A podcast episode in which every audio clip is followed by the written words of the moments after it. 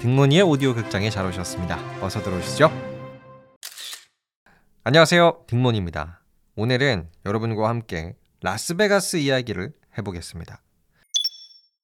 네, 라스베가스. 미국에서 정말 유명한 도시죠. 뭐 어떤 역사를 가지고 있는지는 여러분께서 잘 모르실 수 있어도 이 라스베가스가 뭐가 유명한지는 정말 잘 알고 계실 수도 있을 것 같아요. 바로 도박, 카지노, 뭐게 이제 라스베가스에서 굉장히 유명하죠. 라스베가스 관광청에 따르면요. 2022년 한 해 동안 라스베가스를 방문한 방문객이 무려 3,880만 명이었대요.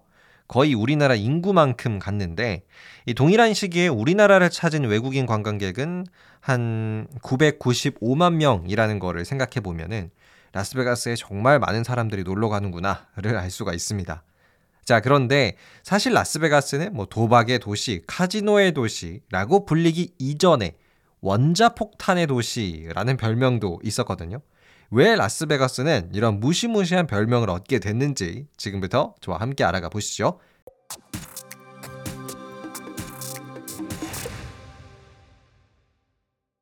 네, 결론부터 말씀드릴게요. 라스베가스가 원자폭탄의 도시라는 별명을 얻게 된 이유는 진짜 라스베가스 근처에서 미국이 원자폭탄 실험을 했기 때문이에요.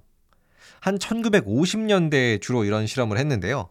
한 도시에서 150km 정도 떨어진 장소에서 실제로 미국이 핵폭탄 실험을 꽤 자주 했습니다. 그래서 운이 좋으면 이 라스베가스 도심에서도 원자폭탄이 터질 때 생기는 이 버섯 구름을 볼 수가 있었대요. 굉장히 독특한 광경이었겠죠. 뭐 그래 가지고 또 이 라스베가스 관계자들이 이거를 잘 이용해서 관광 상품으로 핵폭탄 터지는 거를 구경하는 이 관광 상품도 내놓았었다고 합니다.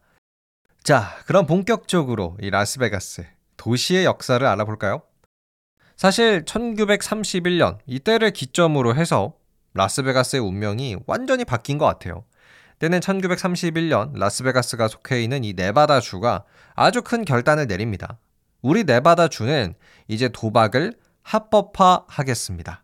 네, 아주 쇼킹한 결단이었죠.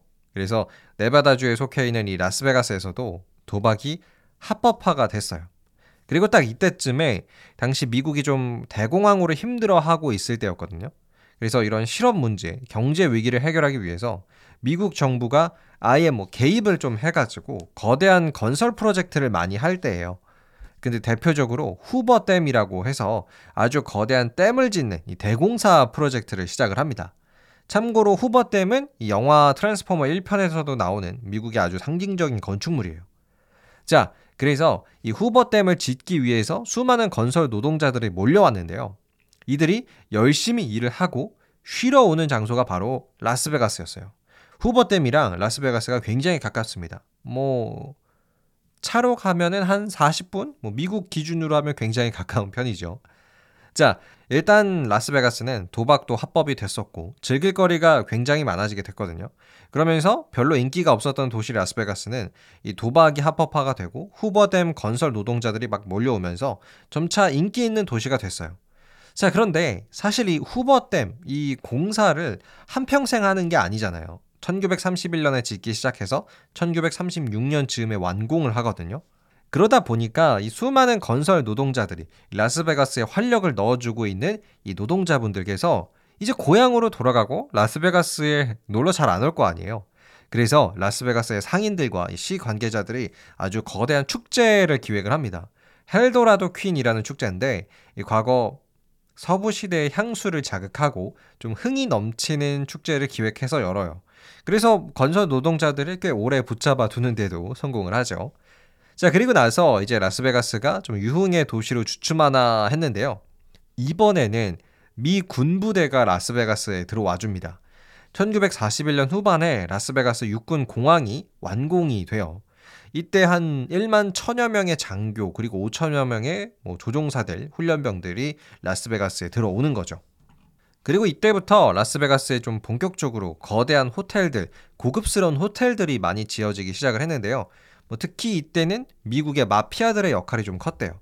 어, 라스베가스에서 굉장히 대표적인 호텔이라고 볼 수 있는 플라밍고 호텔이라고 있거든요.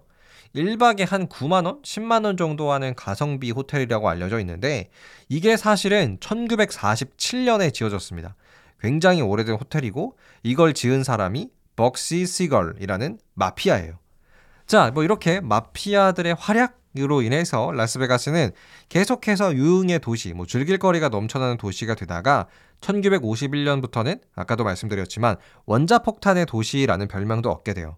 그래서 1951년부터 라스베가스 북서쪽 105km 정도 떨어진 곳에서 원자폭탄 실험을 했고요.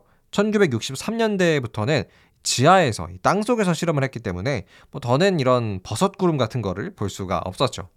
자, 그럼 오늘날로 다시 돌아와서 뭐 지금 라스베가스는 여전히 미국인들이 굉장히 좋아하는 도시로 남아 있어요.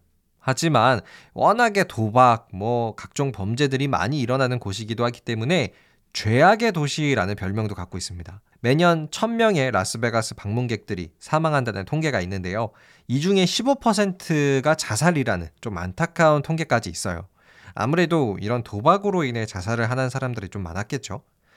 글쎄요, 저는 예전부터 라스베가스를 좀 꼭 한번 가보고 싶었는데요. 이런 또 도박 중독에 대한 이야기가 나오면, 아, 가면 안 되나? 라는 생각도 듭니다. 자, 그럼 한때는 원자폭탄의 도시였던 라스베가스의 이야기였습니다. 끝!